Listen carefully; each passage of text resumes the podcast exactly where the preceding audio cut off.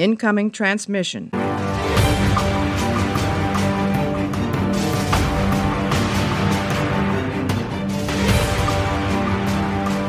Hallo und herzlich willkommen zu einer neuen Ausgabe des Warpcast. Wir sind mittlerweile in der Gundel in der 57. Ausgabe des Warpcast und heute mit der Enterprise Podcast 006 der Folge Terranova. Terranova. Ja. Und damit begrüße ich äh, unsere Verbindungsfrau nach Schweden. Unsere Frau in Hallo. Schweden, Gundel Steigenberger. Hallo Gundel. Ja, hallo aus Schweden.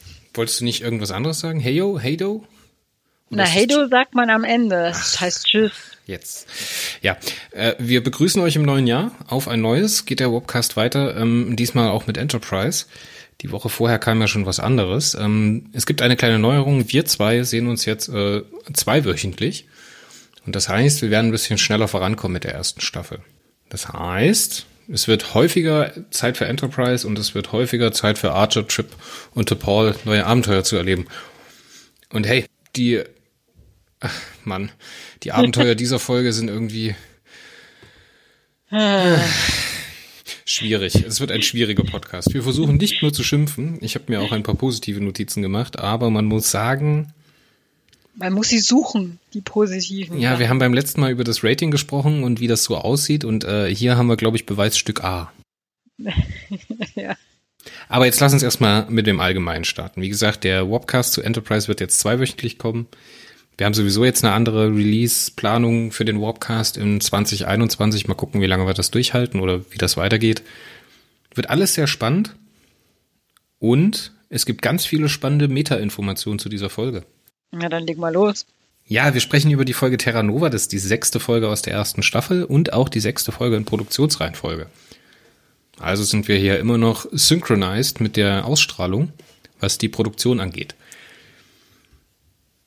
Geschrieben hat dieses äh, Teleplay, beziehungsweise die Umsetzung der Story in das Teleplay hat gemacht die Antoinette Estella. Und geschrieben hat die Story Rick Berman und Brandon Braga.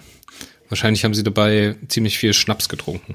Oder andorianisches Ale. Nee, wie sagt man? Romulanisches Ale. Ja, also ich habe in einem äh, Internetbeitrag gefunden, die Aussage von Rhaegar, dass er gefühlt jede einzelne Folge der ersten Staffel umgeschrieben hat, nachdem sie vom Autorenteam kam. Ja, das ist ja bei Star Trek immer so eine laufende Nummer, dass äh, die Leute, die das, die Story-Idee oder die Story-Skizze schreiben, oder der Writers Room, teilweise auch die Credits ablehnen. Das ist ja auch so eine Story, die wir zum Beispiel in der TOS mit DC Fontana hatten. Die war ja da auch angestellt im Writers Room. Und die hat aber hier und da ein paar Stories von sich selbst äh, verneint, die sie bearbeitet hat oder erarbeitet hat, die dann Gene Roddenberry selber nochmal umgeschrieben hat, womit sie dann später nichts mehr zu tun haben wollte. Ich müsste da jetzt Belege raussuchen, aber die, es, taucht halt mehrfach auf, dass man da seitens der Writer halt mit dem Endprodukt nix, nicht mehr wirklich was zu tun hatte. Ja, es, ähm, Leonard Nimoy hat ja in seinem Buch relativ viel darüber geschrieben, dass sie sich auch eingemischt haben in die Story-Entstehung und Sachen wieder weggemacht haben wollten, die ihnen nicht gefallen haben und so. Das ist so ein Star Trek-Ding, oder? Ja, ja, das ist. Ich glaube, das liegt halt daran, dass man da immer ja einen ziemlichen Charakterkopf hat, der vorne dran sitzt mit Rick Berman und Brandon Braga, die halt ihre Vision dann durchsetzen wollen. Und im Beispiel jetzt von Enterprise der ersten Staffel ist das halt grand, grandios in die Hose gegangen. Bei TNG hat es immer noch funktioniert, weil da irgendwie was zusammengekommen ist. Aber hier, gerade in, also das ist jetzt bis jetzt der Tiefpunkt, den wir hier gerade besprechen, der passiert ist oder ausgestrahlt wurde am 24. Oktober 2001. Ich weiß nicht, ob du die Produktionsnotizen in der Memory Alpha gelesen hast. Wer das äh, an sowas Spaß hat, der kann sich das ruhig mal angucken. Das ist nämlich auch ein ganz schönes Chaos, was und wie da eigentlich alles passiert ist. Aber rausgekommen ist er auf jeden Fall im Oktober 2001. Und äh, was mich ehrlich gesagt, kon also was mich, wie sagt man dazu, noch viel tiefer trifft, ist, dass die Regie LeVar Burton gemacht hat. Das hat mich jetzt auch gewundert. Wer weiß, wie es geworden wäre, wenn es nicht von Leberborten ähm, geleitet worden wäre. Vielleicht wäre es noch schlimmer geworden. Der hat ja vorher schon bei TNG ähm, teilweise Regie geführt, glaube ich, oder? Ich dachte ja, aber also so richtig angefangen hat er erst bei Enterprise, oder? Also das ist nicht das letzte Mal, dass er hier äh, bei Enterprise eine Folge Also er hat, macht. er hat Listings von TNG als Second Chances hat er gemacht, in TNG. Pegasus hat er gemacht, er hat ganz viele DS9-Folgen gemacht, Voyager. Ach so. Also hier steht äh, Director, Dir Directorial Credits, das ist doch äh, als Director, oder? Ja. Eigentlich schon. Aber wer es nicht weiß, ähm, LeVar Burton hat, seine, hat seinen Durchbruch gefeiert als Schauspieler, als Kunta Kinte in dem Film Roots, der ja so eine Art Kulturdrama ist über die äh, afroamerikanische Bevölkerung in den Zeiten der Sklaverei oder mit der Aufhebung der Sklaverei zu tun hat ne, und dieses Ausbrechen, der der ganz viel für die schwarze Community getan hat und jetzt äh, produziert er hier sowas. Ich weiß nicht, entweder hat er sich schon vorher verpflichtet, ohne das Skript zu kennen, aber das kann halt nicht sein Ernst sein, weißt du, er kann halt nicht Kunta Kinte spielen und danach sowas produzieren oder sowas mitverantworten als, als Regisseur. Also ich habe ja den Verdacht, ja, dass das nicht so gemeint war. Also nicht im Sinne von, ja, wir haben jetzt hier was Rassistisches gesagt und eigentlich wollten wir das nicht, sondern die wollten was anderes machen, als dann am Schluss rausgekommen ist. Ich habe den Verdacht, dass sie das, dass es so geplant war, dass sie, dass sie dieses, diese, diese Nachkommen so eine Art, wie so eine Kinder, so ein Kindervolk quasi darstellen, ja, die nie aus diesem Stadium der Vierjährigen rausgekommen sind. Ja, so verhalten sie sich ja. Ne? Die reden seltsam, die sind irgendwie total stubborn, also wirklich, man kann überhaupt nicht mit denen reden. Ja, wie kleine Kinder halt. Und ich denke, das war das, was sie eigentlich gedacht hatten, was sie eigentlich geplant hatten, aber rausgekommen ist was komplett anderes. Also, dass ihnen das nicht so richtig klar war, als sie die Folge gedreht haben. Das muss ihn aber anschreien, er muss doch auch sensibel sein.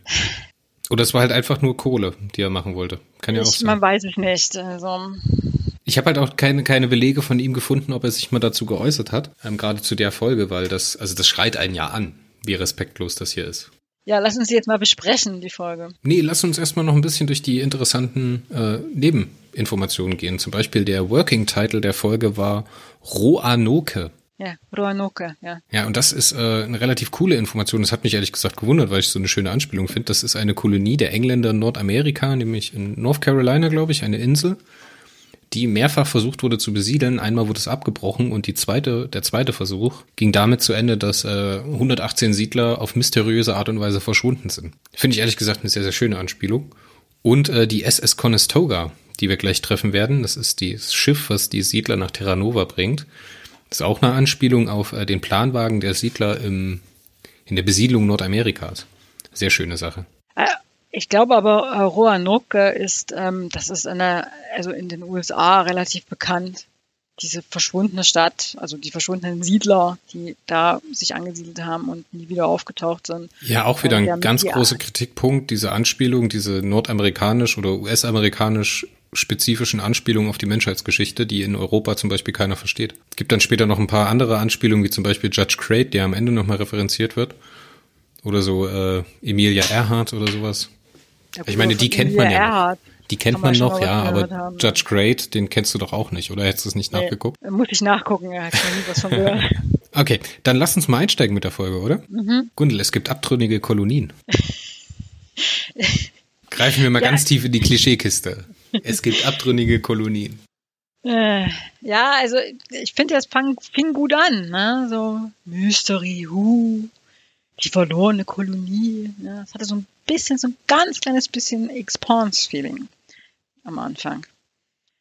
Ähm, aber nicht sehr lange, ehrlich gesagt. Ja, es fügt dem, es fügt dem Kanon vor allen Dingen an der Stelle was dazu, also hinzu, weil der Travis sagt da nämlich, es gibt Menschen, die nicht mehr auf der Erde leben wollen. Weißt du, was ich meine? In Star Trek ist es sonst immer so, dass äh, die Menschen das als Privileg ansehen oder anstrebenswert halt auf der Erde zu leben. Außer dann halt später im 23. Jahrhundert, wo es normal ist, irgendwo anders zu leben.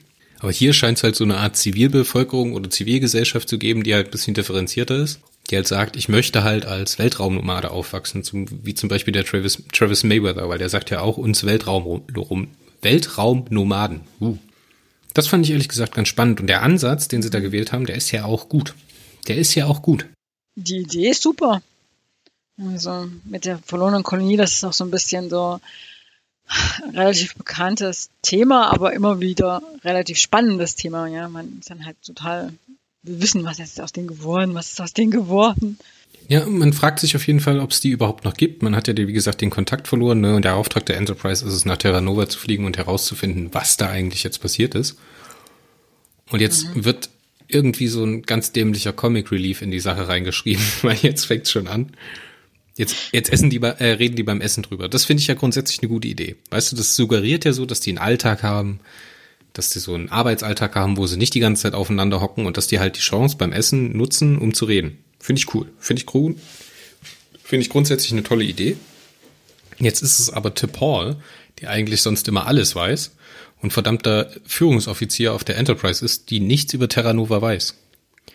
Gundel, stellen wir uns mal vor, wir wären Wissenschaftsoffizier auf der USS Enterprise. Mhm. Wir werden auf einen Planeten geschickt und wir wissen nichts über den Planeten. Was tust du? Ich schaue in der Datenbank nach. Aha. Und sie weiß in dem Moment nicht mehr oder nichts über Terra Nova. Das ist doch Bullshit. Ich meine, ja, klar, das muss passieren, damit das jetzt für den Zuschauer erklärt wird, was es mit äh, Terra Nova auf sich hat. Aber wieso nimmt man dann nicht den Ensign Mayweather, der halt sowieso immer schon noch ein bisschen einfältiger dargestellt wird, weil er halt so jung ist oder keine Ahnung, Hoshi Sato oder sowas? Ja, aber Mayweather hätte doch super gepasst. Ich meine, der ist doch sowieso total äh, gespannt auf diese Kolonie und so und ist derjenige, der da die ganze Zeit total glücklich ist, dass sie jetzt endlich rausfinden, was mit dem Ding mit der Kolonie auf sich hat. Also der hätte doch viel besser gepasst als Depot. Also diese ganze Szene ist merkwürdig. Ja, keine Ahnung, Hoshi und Travis gehen gemeinsam Mittagessen, dann hätte man auch wieder das Mittagessen mit dabei und er erzählt es ihm halt. Oder sie treffen Dr. Flox, dem sie es halt erklären müssen. So, ist doch cool, ne? Aber jetzt nimmt man halt die Situation mit Trip und äh, Archer, also Johnny und äh, Paul und dann schreibt man das so hin. Gibt natürlich diesen charmanten Augenblick, wo äh, Trip so sagt, ja, wir mussten alle vulkanischen ähm, Untersuchungen oder wie sagt man da? Äh, Expeditionen. Expeditionen auswendig lernen und dann so fragt sie so ganz trocken, nennen Sie eine. das fand ich gut. Das fand ich sehr gut. Ja, aber also ich, ich diese ganze Szene, ich hatte, dann hieß es ja, die Kolonisten wollten nicht, dass noch mehr Kolonisten hinterhergeschickt wurden. Und dann haben sie sich gegenseitig böse Nachrichten zugeschickt. Und ja, warum wollten die das denn eigentlich nicht? Was ist denn so schlimm daran, wenn auf eine, einen vollkommen unbewohnten Planeten, auf dem 100 Leute wohnen, nochmal 100 Leute kommen? Ich meine, die müssen sich ja noch nicht mal sehen. Und, äh, und so geht das dann weiter mit den, ähm, dass, dass da überhaupt niemand geschickt worden ist, um mal nachzusehen, was aus denen geworden ist. Das ist über 70 Jahre her. Also, genau, das wird dann so dumm dämlich dargestellt, weil Paul fragt dann auch, warum habt ihr die Vulkane nicht um Hilfe gebeten? Die werden einfach mal schnell vorbeigeflogen und gut ist. Ist natürlich Quatsch. Das muss ja natürlich passieren, um diese spannende Geschichte zu erzählen. Aber da hätte man halt auch irgendwas erzählen können. Ich meine, diese Story mit den Kolonien, das ist schon so ein Star Trek-Thema, was immer mal wieder auftaucht. Dass diese ähm, zivile Organisation, die Föderation, praktisch nicht uneingeschränkten Zugriff hat auf die Selbstbestimmung der Kolonien. Ne, das ist ja dann auch später so ein so ein Thema für den Marquis im Dominionkrieg, der sich da praktisch in dieser entmilitarisierten Zone bildet zwischen Cardassianern und äh, Sternenflotte. Coole Sache. Hier ist es aber halt so hinkonstruiert. Und hier fängt schon an, der größte Kritikpunkt an der ganzen Folge als Science-Fiction-Folge ist, die hatten einfach keine große Idee.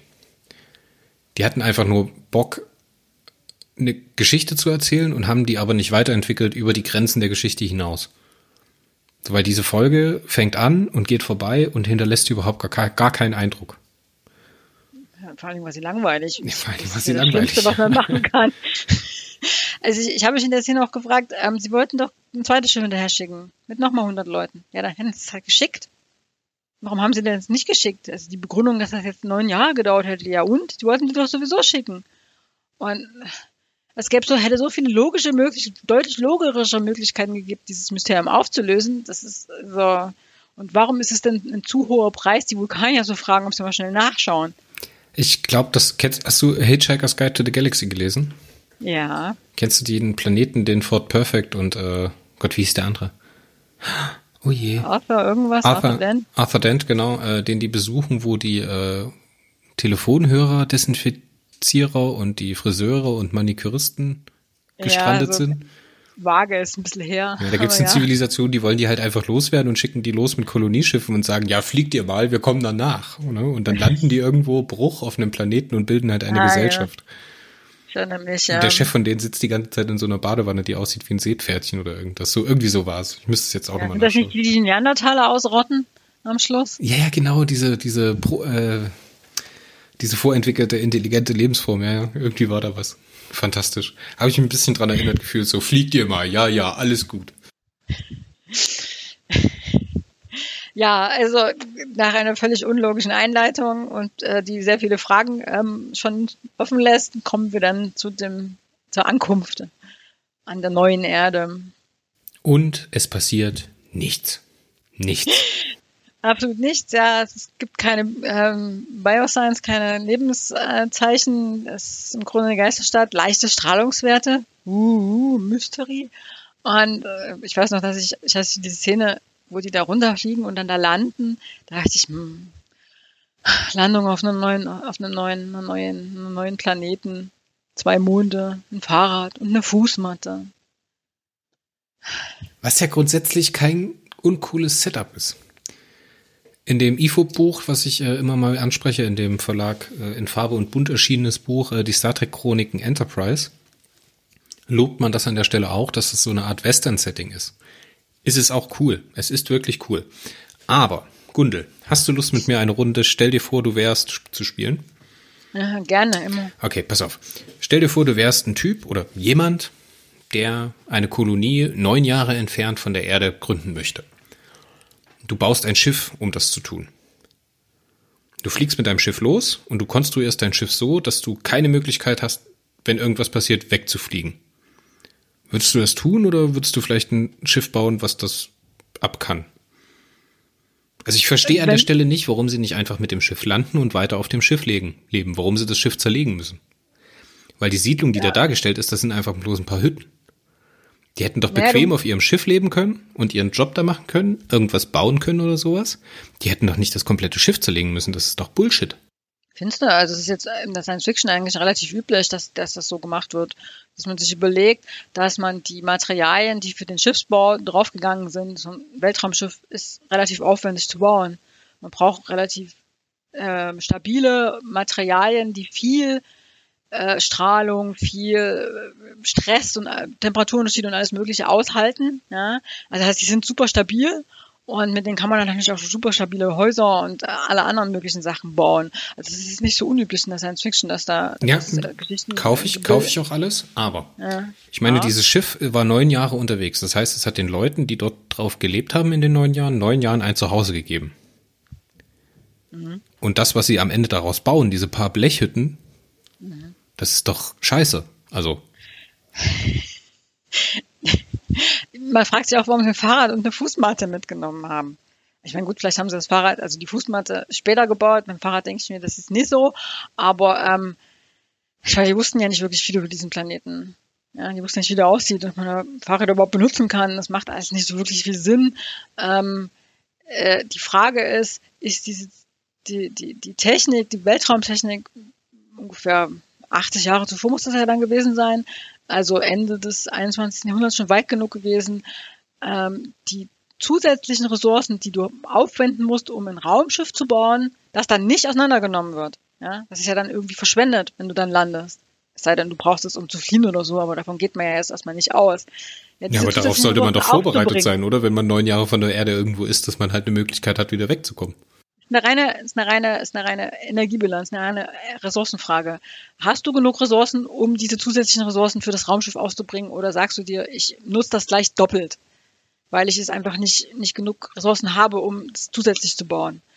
Und das, die Frage ist nicht zu beantworten, aber ich würde sagen, wenn man von der jetzt, vom, von dem momentanen Zustand ausgeht, dass man jetzt ungefähr, das wären ja jetzt von jetzt an ungefähr 50, 60 Jahre in der Zukunft, das ist realistisch dass die Weltraumtechnik da noch nicht weit genug ist, dass die noch zu viel Energie schon aufwenden müssen, um überhaupt das Raumschiff zu bauen. Also ich würde einen Teufel tun und mein Raumschiff zerlegen auf einem fremden Planeten. Ja, wenn das nicht wenn es halt nicht anders geht, weil du halt irgendwie dein, deine deine äh, Behausung ähm, konstruieren musst. Ähm, also ich finde es nicht unrealistisch. Im Gegenteil, ich finde es eher realistisch. Ähm, äh, die Frage ist, ist insoweit berechtigt, als man ja nicht wirklich viel über diesen Planeten weiß, weil die Vulkanier werden es denn ja nie gesagt haben, wie der Planet ausschaut und ob da irgendwie tatsächlich die, die Möglichkeit besteht, dass sie wieder fliehen müssten oder so, ähm, dass man sich nicht vielleicht, weiß ich nicht, zum Beispiel ein, ein, kleinen, ein kleines Schiff oder so mitgenommen hätte, mit dem man zur Not hätte fliehen können.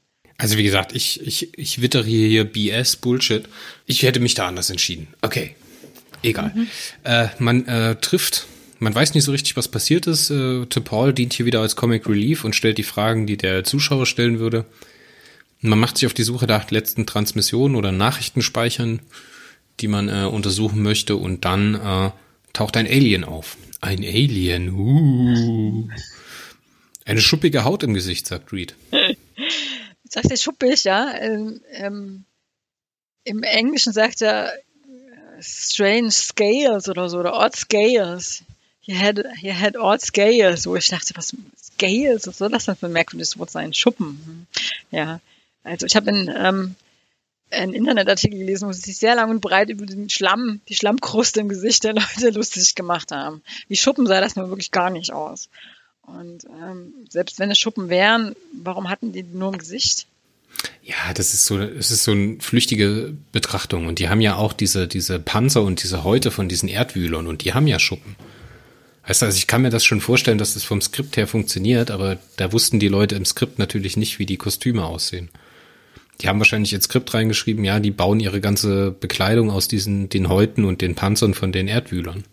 Aber die hatten diese, diese Panzer, die die da verwendet haben, also Rüstung, damit waren ja bloß die Schultern und ein Teil der Arme bedeckt. Ja, deswegen sage ich ja, das hat wahrscheinlich im Skript gestanden und die Dialoge wurden aus dem Skript herausgeschrieben. Und da waren aber noch nicht die äh, Kostüme gemacht für die Leute. Hm. Also, ja, also da, das kaufe ich schon. So flüchtig ein Blick drüber, diese, diese aufgeplatzte Lehmschicht im Gesicht, das funktioniert schon für mich als Scales und auch mit, der, mit den Häuten von den Tieren. Da hatte ich jetzt weniger das Problem mit. Aber unser, unser Praktikant in Space, Reed, läuft da einfach alleine los, ey. Was ist denn los mit ihm? Auf einem fremden Planeten, wo mehrere hundert Leute gestorben sind, also mutmaßlich gestorben sind, weil sie sind nicht mehr aufzufinden. Eine verlassene Kolonie und er rennt einfach blind hinterher. Echt jetzt? Du bist taktischer ja. Offizier? Naja, vermutlich wollte er nicht, dass er verloren geht, weil wenn er nicht hinterher gerannt wäre, hätte er ja nicht rausgekriegt, wo der hinrennt. Gundel. Die ja, haben Handscanner dabei. Der hinterlässt ja, doch Spuren. Stimmt, wir können ja mit den Scannern sogar, was die mit dieser Folge mit den Scannern alles rausfinden, das geht auf gar keine, auf gar keine Kuhhaut. Ähm, ja, also ich finde es auch nicht so, war ein bisschen merkwürdig. Aber ich meine, er holt die ja dann, ja dann zur Hilfe, nachdem der da in die Höhle verschwunden ist. Ruft er da ja dann ähm, Archer und der Paul ist, glaube ich, noch mit dabei. Und äh, sie versuchen dann den wiederzufinden, indem sie in diese Höhlen reinkriechen. Ist ja auch egal. Okay.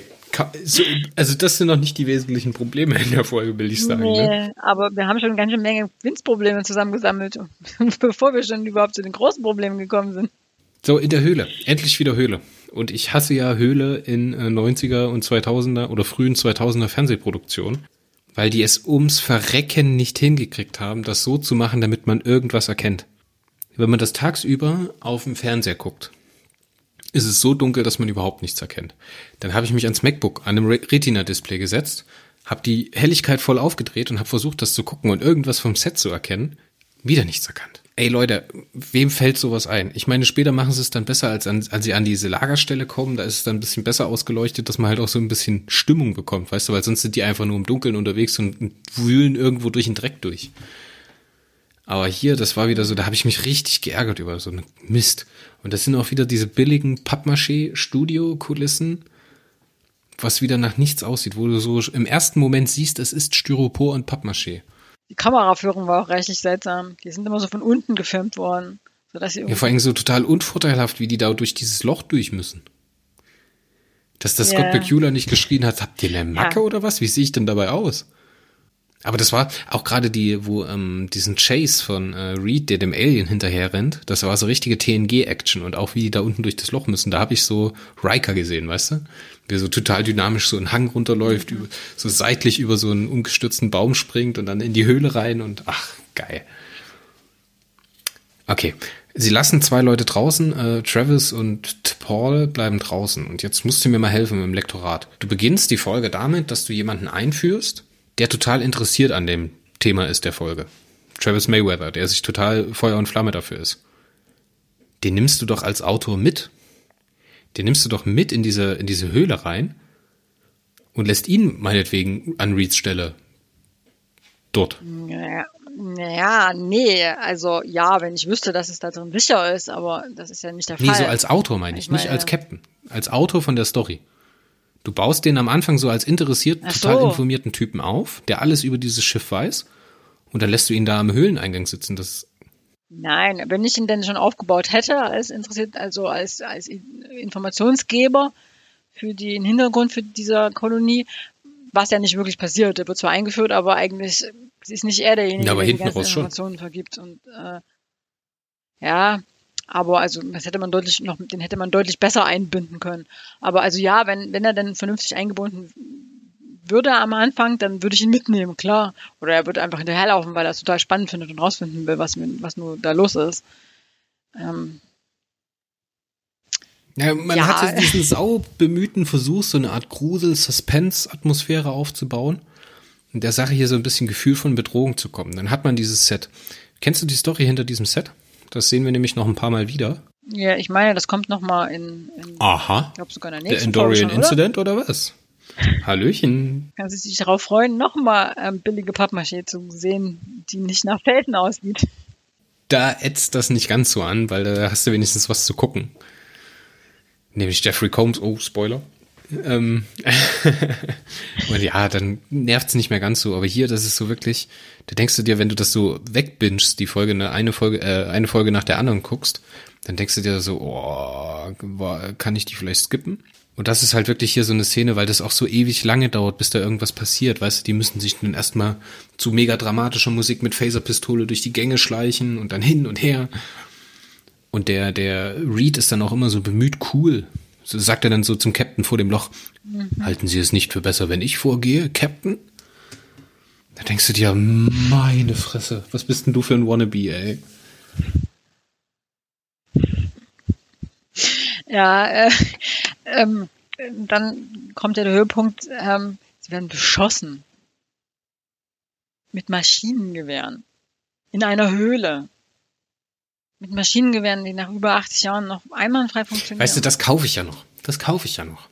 du kaufst aber die ganzen Sachen, die ich total unlogisch finde.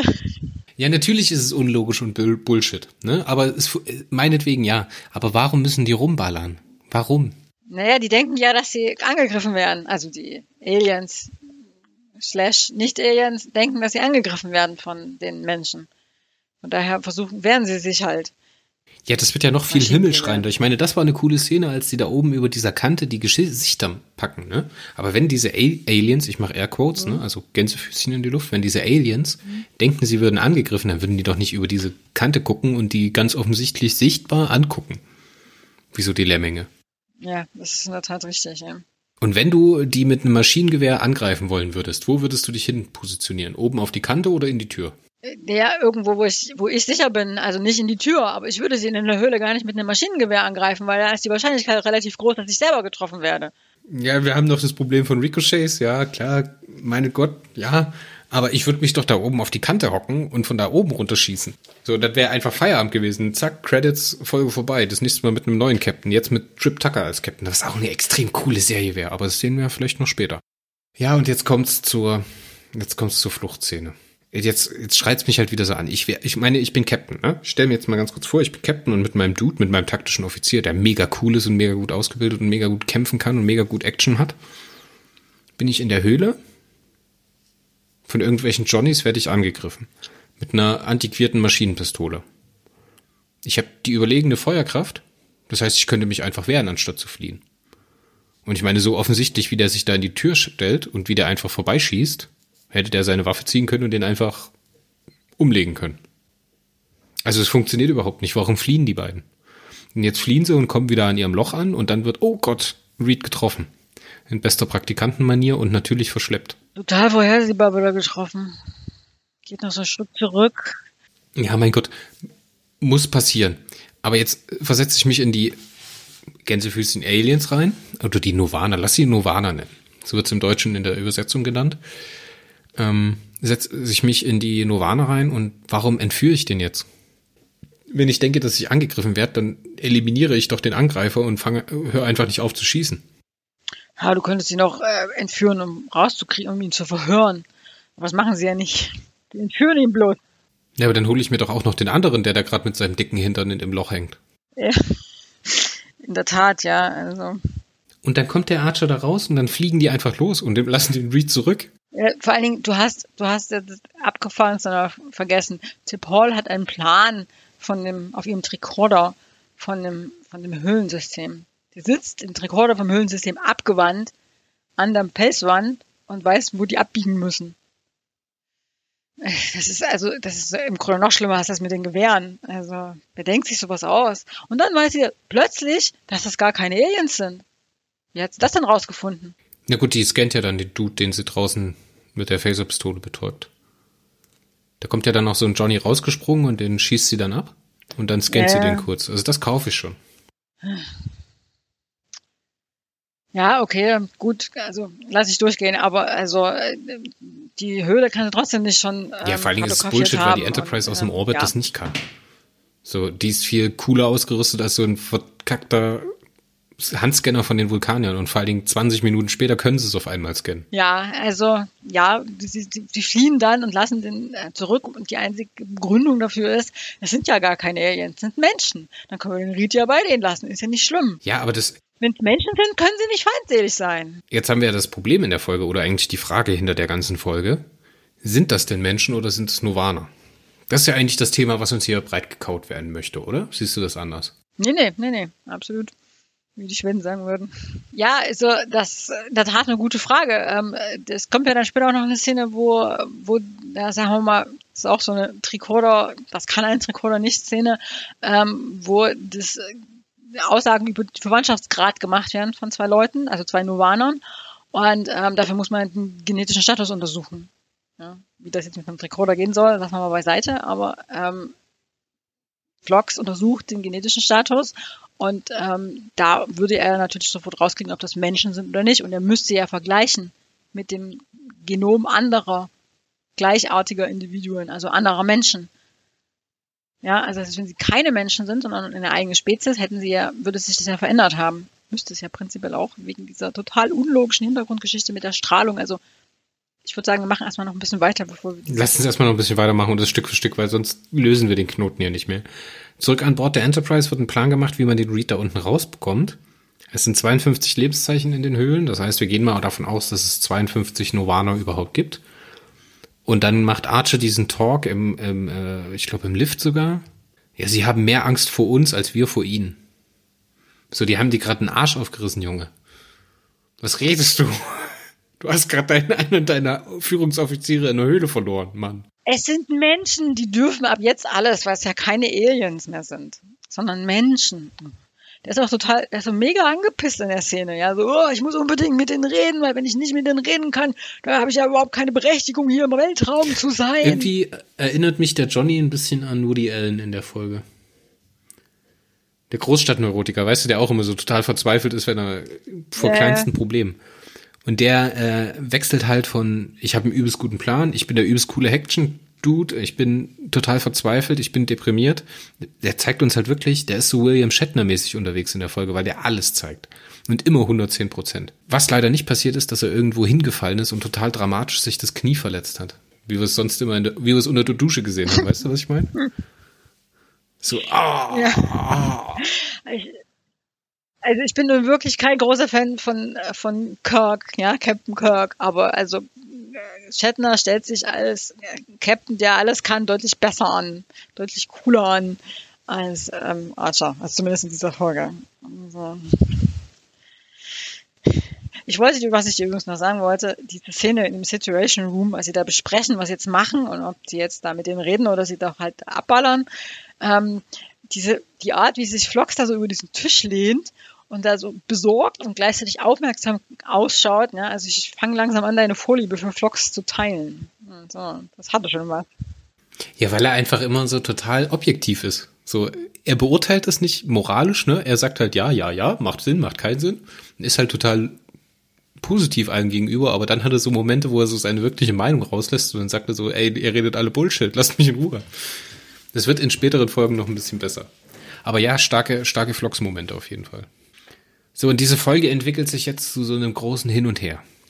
Ja, sie gehen runter, also äh, und also Archer geht mit Flox runter, um mit den Menschen zu reden und lässt sich festnehmen und zu Reed führen.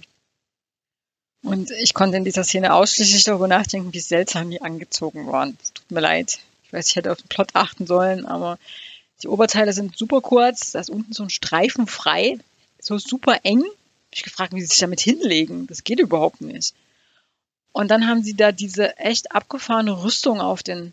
Ja, vor allen Dingen muss das doch kneifen ständig. Wenn man sich so zur Seite beugt, den Oberkörper, dann muss das doch hier den Speck ja. einkneifen. Warum haben die Rüstung auf den Schultern? Ja, es sind so Fragen. Also ich meine, wegen von oben herabfallender Steine kann es nicht sein, weil da würde man den Kopf schützen und nicht die Schultern. Und also man könnte noch sagen, dass sie sich halt ständig anrennen in den Höhlen, aber dann hätten sie die Rüstung an den Armen und an den Beinen. Haben sie zum Teil auch, aber vor allen Dingen haben sie halt da so eine mega impressive, äh, toll aussehende Rüstung auf den Schultern, wo man sie halt auch gut sieht, ja. Aber es ist, diese Rüstungsteile auf den Schultern waren ein Samurai oder so, die waren ja immer bloß das, der Teil, der halt beeindrucken soll. Ja, ja ich glaube, das ist so aus diesem. Ich hatte ja im Vorgespräch dir äh, schon beiläufig meine, meine Para also die Parallelen erklärt, die ich zu Herr der Fliegen sehe. Ne, diese Kindergesellschaft. Mhm. Weil jetzt kommt ja auch so langsam raus, dass es die Nachfahren der Terra Nova-Kolonie sind. Aber halt nur die Kinder, weil die sich halt gegenüber von dieser Strahlung besser haben anpassen können oder eine Immunität entwickeln können. Finde ich grundsätzlich auch schwierig von der Logik her, aber okay. Das ist nicht schwierig, das ist völlig unmöglich und totaler Blödsinn. Also, also ich meine, das hatte ich ja vorhin gerade eben schon mal ganz kurz angesprochen. Immunität gegen radioaktive Strahlung. Ja, ja ich, ich habe das, ich, ich glaube, im ja, Wortlaut ist es anders erklärt, weil die sterben nicht an der Strahlung und am Fallout, sondern an den vergifteten Umweltbedingungen, irgendwie sowas, dass sich irgendwelche Gifte bilden oder keine Ahnung ich weiß nicht, ob sie es wirklich in den Mund, in den Mund nehmen, dass die gegen Radioaktivität ähm, immun werden. Ja, auf jeden Fall bilden diese Kinder dieser Terra Nova-Kolonisten jetzt diese Gesellschaft. Und vielleicht wollte man so die, die Naivität von den Kindern halt auch teilweise in der Kleidung ausdrücken. Ne, weil die handwerklichen Fähigkeiten der Eltern konnten ja jetzt hier nicht komplett übertragen werden, wenn bloß die Kinder, die so 4, 5, 6, 7, 8, 9, 10 sind, da überlebt hätten. Ist sowieso schwierig, dann diesen, diese Brücke zu schlagen, dass die überhaupt überlebt haben und 70 Jahre später noch auf dem Planeten sind. Aber okay. Ja, aber das ist das, was ich ganz am Anfang kurz gesagt hatte. Ich habe halt den Eindruck, was sie machen wollten, war halt so irgendwie so eine Kindergesellschaft. Ja, so die Herr der Fliegengeschichte. Zu erschaffen. Halt. Oder Peter ja. Pan. Ja, so eine Herr der Fliegengeschichte. Aber das haben sie halt nicht hingekriegt. Muss man halt mal ganz hart sagen, ja. Die Idee ist erkennbar, aber es sind halt, halt, ist halt scheiße.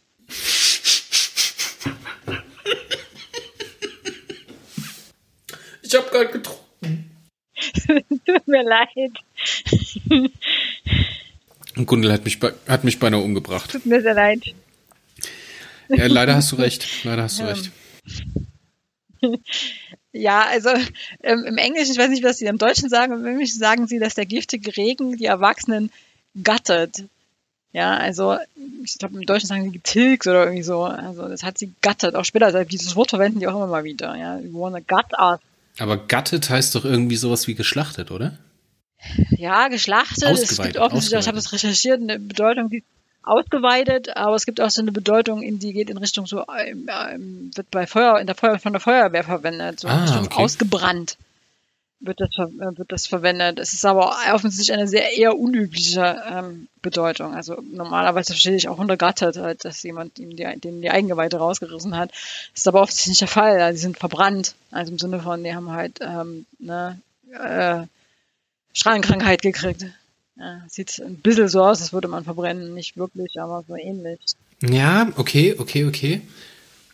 Könnte man jetzt unterschiedlich sagen, ne? Also im Deutschen sagen sie tilgen, ne? Man wurde von der Oberfläche Fläche getilgt, aber in der Untertitelübersetzung, die haben das halt, merkt man wieder, dass das nichts miteinander zu tun hat, die Synchronisierung oder die Lokalisierung und die Übersetzung der Untertitel, ähm, schreiben sie halt ausweiten. Und jetzt kommen wir mal auf die Sprache zu sprechen, was ja eigentlich mhm. grundsätzlich eine tolle Idee ist, weil stellen wir uns vor, wir haben eine Kindergesellschaft, die sich irgendwie schafft zu überleben. Natürlich haben die eine eigene Sprache. Und die haben eine eigene Vorstellungswelt, die halt ihr Vokabular beeinflusst. Und wir sehen ja, als die das erste Mal in dieser Höhle sind, diese, dieses Schlachtkammer, wo die das, äh, die Erdwühler schlachten, ne? Oder die Panzer an der Wand hängen, mhm. oder die Werkzeuge liegen und das Messer liegt. Und vielleicht kommt das daher, weißt mhm. du, dieses Ausweiten gattet. Mhm. Also die Idee finde ich schon sehr sein, toll ja. und wie allgemein das Vokabular verschleift. Das finde ich schon toll. Es ist alles Trug, sagen sie ja im Deutschen. Das sagen sie auch viel zu viel und viel zu häufig und so. Mhm. So brockenweise, weißt du, hier, ihr haben eine gute Idee, schaut euch an, ihr Star Trek-Fans. Aber eigentlich ist das so als Science-Fiction-Konzept für so eine Kindergesellschaft schön, dass sie da an der Stelle so weit gedacht haben. Ja, wie gesagt, äh, scheinbar wollten sie ja eine Kindergesellschaft ähm, schaffen. Ne? Also, äh, he speaks in shale, sagen die da im Englischen. In shale. Also, es ist auch wieder so wie Gott, ein extrem unübliches Wort, was man so normalerweise für diese Art von, von Bedeutung nicht verwenden würde. Und also, oder we you tracked from Earth, we tracked together, sagt der Yamin, heißt er, glaube ich, ja, der Anführer von den Novanern. Jamin, genau. Ja, der sagt, ähm, also, also er sagt, ich gehe mit euch mit, wenn ihr meine Mutter auf die Enterprise bringt, sagt er, we track together. Ja, wir ziehen zusammen, sagen sie im Deutschen, was sehr, sehr poetisch ist. Ja, ja, also das, äh, prinzipiell fand ich das auch relativ gut gemacht und spannend, ne, sich das so anzuhören, wie haben die die Sprache entwickelt und so. Aber das war halt auch schon mehr oder weniger alles, was ich gut fand an dieser Kindergesellschaft. Ja, das, da kommt nicht mehr viel, das ist halt leider so. Was halt bleibt, ist die umfassende Naivität, ne? Und dieses, dieses Vertrauen. Ich meine, wir haben beide Kinder, ich glaube, das können wir sagen, und so dieses Vertrauen ineinander, ne? Wenn die, wenn du merkst, ja, er vertraut mir jetzt nicht, der macht halt nicht, was ich sage, dann ist das halt genau dieses Gespräch, was du immer wieder hast mit den Kindern, was hier Archer mit Jamid und Nadette hat. Ja, auch dieses, also ein Kleinkind davon zu überzeugen, dass es jetzt gefährlich ist. Dass es das nicht machen soll. Eine blöde Idee, auf die Straße zu laufen, sollst du nicht machen. Ja, das ist halt, das geht halt einfach über den Horizont von einem drei- oder äh, vierjährigen begreifen es normalerweise schon, aber so Zweijährige, ja, das geht einfach über den Horizont. Die können das gar nicht einschätzen, weil die wissen nicht, was Autos sind, die wissen nicht, wie Autos funktionieren, die wissen nicht, wie schnell Autos sein können. Ja, die wissen zum Teil noch nicht mal, dass da die Autos jederzeit angefahren kommen können, je nachdem, wo sie groß geworden sind. Und dann müssten die ja den Eltern einfach drauf, also einfach drauf vertrauen, dass die Eltern das jetzt schon wissen. Ja, und dafür braucht es halt dieses Vertrauen zwischen Eltern und Kindern. Und aber, aber das sind doch gar keine Kinder. Ja. Also ich meine, das sind alles Erwachsene, die können Gewehre bedienen. Ja, das, das ist halt zu kurz gedacht, weil ja, natürlich muss man da irgendwie, wenn man sowas beschreiben will, halt dafür Sorge tragen, dass das halt klar wird, dass die sich anders entwickelt haben. Aber an der Stelle ist jetzt so ein Kritikpunkt, den zum Beispiel auch die Star Trek-Chroniken mit anführen. Warum muss das negativ behaftet sein? Warum können die in, können die ja. an der Stelle jetzt nicht eine positive Vision ausleben? Dass die meinetwegen halt archaisch leben müssen, weil sie keine andere Möglichkeit haben, dass sie sich halt von Erdwühlern und so weiter ernähren. Aber warum müssen die kognitiv so zurückgeblieben sein? Ich meine, das ist ja hier so ein Kaspar Hauser, die Geschichte kennst du, oder? Ja, ja. Ne? Also für den Zuhörer, das ist eine Geschichte, kommt, glaube ich, aus Österreich. Oder es ist eigentlich so ein Gedankenspiel.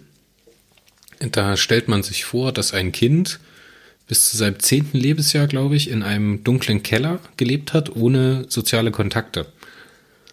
Und ähm, praktisch nur ernährt wird, nur am Leben erhalten wird. Ne? Und in diesem Status zehn oder zwölf oder 14 Jahre ähm, in die Stadt entlassen wird. Es gibt da Geschichten, dass da irgendwo ein Junge gefunden hat, der halt nur rudimentär sprechen konnte und der halt ähm, eigene Worte für Sachen hatte. Ich meine, ich kann jetzt auch wieder auf Per Anhalte durch die Galaxis anspielen, als der Pottwal auf den Planeten abstürzt. Weißt du, was ich meine? Das ist da so ein ähnlicher Monolog, der da abläuft. Oder ähm, wenn man kennt äh, Stadt aus Glas, das ist der erste Teil der New York-Trilogie von Paul Auster. Wenn man mal ein bisschen was anderes als Science Fiction lesen möchte, empfehle ich auch dir, Gundel. Ähm, ist das ein sehr, sehr schönes Buch. Da wird dieser Stoff auch verarbeitet. Und da gibt's halt auch den Charakter, der diesem Kaspar Hauser nachempfunden ist der halt teilweise in einer eigenen Lebenswelt aufgrund einer psychischen Erkrankung steckt, ne? der aber halt auch von seinem Vater äh, eingesperrt wurde und deswegen halt ähm, anders spricht und sich anders verhält und halt einfach ein komischer Typ ist. Finde ich stark, dass das jetzt hier so gemacht wird, aber es ist halt wieder wirklich, es fehlt die große Vision dahinter. So, was wollt ihr uns mitgeben? Wo ist die Moral der Geschichte? Das wird halt hier so komplett verkackt. Und jetzt kommt man auf die Idee, ich weiß nicht, wie das passieren kann. Ich weiß nicht, wie man sich einen Menschen in 20, 100, also 2151 vorstellen kann, der sowas tut. Man findet jetzt heraus, dass die Nadette auch krank ist. Und dass die, man entscheidet, dass man die Nadette mitnimmt.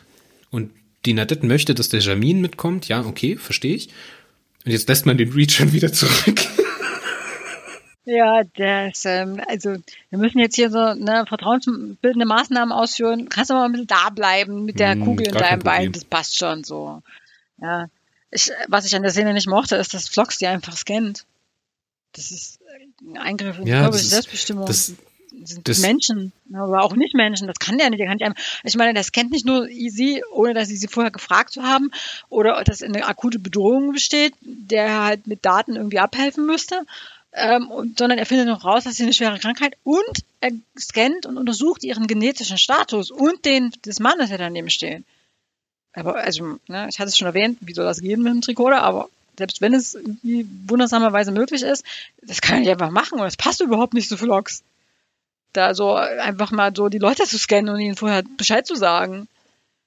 Also. Aber das vergisst man irgendwie so instantan, weil Ja, hat ja Gundel. Gundel, was wir alle nicht wissen und was im. Kanon bis jetzt noch nicht erzählt wurde, ist, dass die äh, Datenschutzgrundverordnung im Dritten Weltkrieg und in, in den eugenischen Kriegen einfach vernichtet wurde. Äh, Datenschutzgrundverordnung nichts zu tun. Äh, das Recht auf körperliche Selbstbestimmung gibt es schon deutlich länger. Also wenn ich mir ähm, die Streitereien in Deutschland angucke, wenn es um diese Voruntersuchung, bevor die Kinder in die Schule kommen, geht, ja, die gibt es ja schon seit Jahrzehnten. Ja, es gibt Teile in Deutschland, Oberbayern gehört da dazu, wo es da aktive äh, äh, Protestbewegungen gibt. Und Leuten, die das halt gar nicht einsehen, dass sie dass halt ne, die Kinder gezwungen werden, gegen das Recht auf körperliche Selbstbestimmung diese Untersuchungen zu machen, um festzustellen, ob sie schon fit für die Schule sind. Ja, also das ist jetzt nichts, das mit der DSGVO was zu tun hat. Ja, ich, ich, ich habe es erwähnt. Ja, aber das, das, das zieht sich ja durch. Ich meine, jetzt kommt man auf die hirnrissige Idee. Ich meine, stell dir das mal vor. Du wohnst als Nirvana in deiner Höhle, alles ist gut. Es ist alles ein bisschen komisch, weil du nicht nach draußen gehen kannst. Die Erdhühler sind da, du bist satt, du hast deine Kumpels da, Nadette ist da, Jamin ist da, alles ist gut. Und jetzt kommen da so Hyopies in deine Höhle und behaupten einfach, dass du gar kein Nirvana bist. Also, dass die komplett das Weltbild und die, die Lebenswelt negieren, die die sich da aufgebaut haben. Das ist ähm, auf der einen Seite kulturell komplett respektlos, weil das hier ist eigentlich eine Erst Erstkontaktmission für Archer. Das ist überhaupt nicht empathisch. Weil was tut man jetzt mit den, De- mit den Leuten, indem man sie mit auf, den, auf die Enterprise nimmt? Ich meine, Nadette ist 74 Jahre alt. Die sieht auch nicht unbedingt fit aus. Die hätte doch einen Hirnschlag oder keine Ahnung, einen Herzinfarkt bekommen. Und in diese Situation, wie die zur Enterprise fliegen, ich meine, es ist ja eine gute Idee, dass man die heilen möchte, ja. Aber jetzt hat man diese Stresssituation, die man den beiden aussetzt. Und was macht Archer jetzt? Er versucht ein empathisches Gespräch zu führen in dieser Stresssituation. Und das gleiche passiert auf der Krankenstation nochmal. Sie wird dann wieder untersucht, ja, alles schön und gut. Und der Jemin hat Angst um sie, weil sie in dieser Röhre liegen muss. Und dann fängt Archer wieder an, ihnen Fotos zu zeigen von früher. So, was, was erhofft er sich denn damit? Ja, offensichtlich der ist davon zu überzeugen, dass er recht hat und dass sie Menschen sind. Aber Ja. also, Gunde, jetzt mal ohne Mist. Der ist Captain von einem Schiff, wo 80 Menschen drauf leben. Und der, der, der Ja. kriegt sowas nicht auf die Kette, wie man sowas macht, oder was? Ja, Blödsinn. Ich, also, die, warum nimmt die überhaupt mit? Wieso gehen die überhaupt mit? Ich meine, die gehen davon aus, dass die, dass die da sind, die Menschen, um sie umzubringen. Da gehe ich doch nicht mit auf den ihr Schiff. Also, selbst wenn mein Sohn bei mir ist, der kann ja auch nichts gegen die machen. Ja, also es wird ja immer schlimmer. Erst hat sie Lungenkrebs, dann hat sie irgendwie äh, Eierstockkrebs und dann hat der Krebs auch noch ins lymphatische System gestreut und es wird immer schlimmer. Die ist immer kränker und kränker. Und gleichzeitig redet Archer die ganze Zeit auf sie ein. Ja, ja, du bist eigentlich ein Mensch. Und, oh. Du bist gar nicht das, was du denkst, was du bist. Du bist was ganz anderes, aber todkrank. Mach dir Ja. keine Sorgen, wir haben alles im Griff. Gib mir zwei Minuten. So Leute, ey. ja, und so ist jetzt so, jetzt hat sich das irgendwie so eingefahren und es geht jetzt irgendwie kontinuierlich so weiter bis zum Ende der, der Folge. Ja, dann Jim Paul entdeckt dann halt, dass diese die, die Ursache für die für die für die für die Strahlung, ja, dass halt irgendwie so ein Asteroid eingeschlagen hat, ist im Grunde völlig irrelevant. Ich habe mir das ja aufgeschrieben. Im Englischen sagt sie Beryllium Ore, was auch immer das sein mag, und das hat einen Thermoschock verursacht und dieser Thermoschock hat eine radioaktive Wolke geschaffen, die die gesamte nördliche Hemisphäre bedeckt hat. Also ist schon Radioaktivität. Ja, das ist nicht ganz so, ist ja auch egal. Es gibt auf jeden Fall Radioaktivität. Ist auch komplett egal, was mit diesem. Ich meine, woanders ist es besser, ja, okay. Da brauchte man jetzt halt irgendeinen Belaggrund, ne, dass es halt vorne und hinten nicht passt. Und das spätestens hier hätte man sich, ich meine, Star Trek, das ist Science Fiction. Ich meine, ja, es ist eine Space Opera, aber so ein bisschen. Es sollte wenigstens mal das Skript neben einem der Wissenschaftsabteilung in so einer amerikanischen Bücherei gelegen haben. So, da hätte sich der Autor mal hinsetzen sollen, einfach mal den Blick schweifen lassen können und mal grundsätzliche Regeln von Radioaktivität nachschlagen können und hätte einfach mal sagen können, okay, das, was ich hier aufgeschrieben habe, ist vielleicht suboptimal. Haben wir da nicht vielleicht was anderes? Ich weiß nicht, wann die angefangen haben, in Hollywood ähm, Wissenschaftler anzustellen, die ihnen sagen, dass das totaler Blödsinn ist, was sie da gerade zusammengeschrieben haben. Das ja, war zu dem Zeitpunkt noch nicht üblich. Naja, komm, ist egal. Es gibt auf jeden Fall Radioaktivität. Wieder verschenkte ja. Minuten, die halt Millionen kosten oder Zehntausende Dollar gekostet haben, die uns überhaupt nichts bringen. Es ist auch nicht so, dass das nicht schon alle wussten ich meine, das ist mehr oder weniger der dritten Szene der Folge etabliert worden, dass es da Radioaktivität gegeben hat. Und äh, wenn äh, Tipor sagt bei der Landung, ja, leichte Radioaktivität, oder ich glaube, das sagt sie sogar schon eher, leichte Radioaktivität, da denkt sich jeder ähm, Science-Fiction, äh, regelmäßig Star Trek-Gucker, äh, oh, ah, schlimm, äh, da ist bestimmt, die Radioaktivität ist schuld. Jetzt wissen wir halt noch so ganz genau. Wir kommen zurück in die Höhle der Novana und sehen unseren Lieblingstaktischen Offizier, den Malcolm Reed, da liegen, der da darbt an seiner Durchschuss im Oberschenkel oder Steckschuss, dem geht's viel zu gut. Warum machen die hier kein Drama? Warum ist das nicht alles arschknapp? Es liegt so auf der Hand, hier kann ich so richtig geile, keine Ahnung, Saving Private Ryan Szene machen. Mhm. Wo der so im letzten Moment noch gerettet wird. Ja, vor allen Dingen, das, das wäre doch eine Gelegenheit für Charakterentwicklung, für Charakterspiel.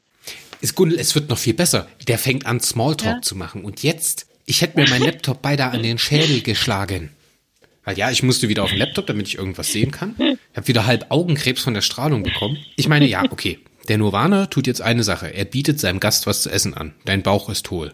Und dann sagt er so, ja. Mhm. Und der Malcolm Reed ist als Brite angelegt. Er ist der Brite auf der Enterprise. Das, was früher Scotty gewesen ist, ist heute Reed. Was ist so ein Klischee über Briten, das du dir vorstellen kannst?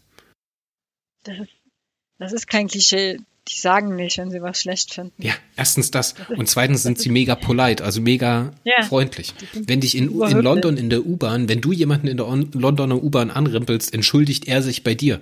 Es ist, es ist kein Klischee. Ich hab, äh, es ist wirklich so, die sagen einfach, sorry, mate.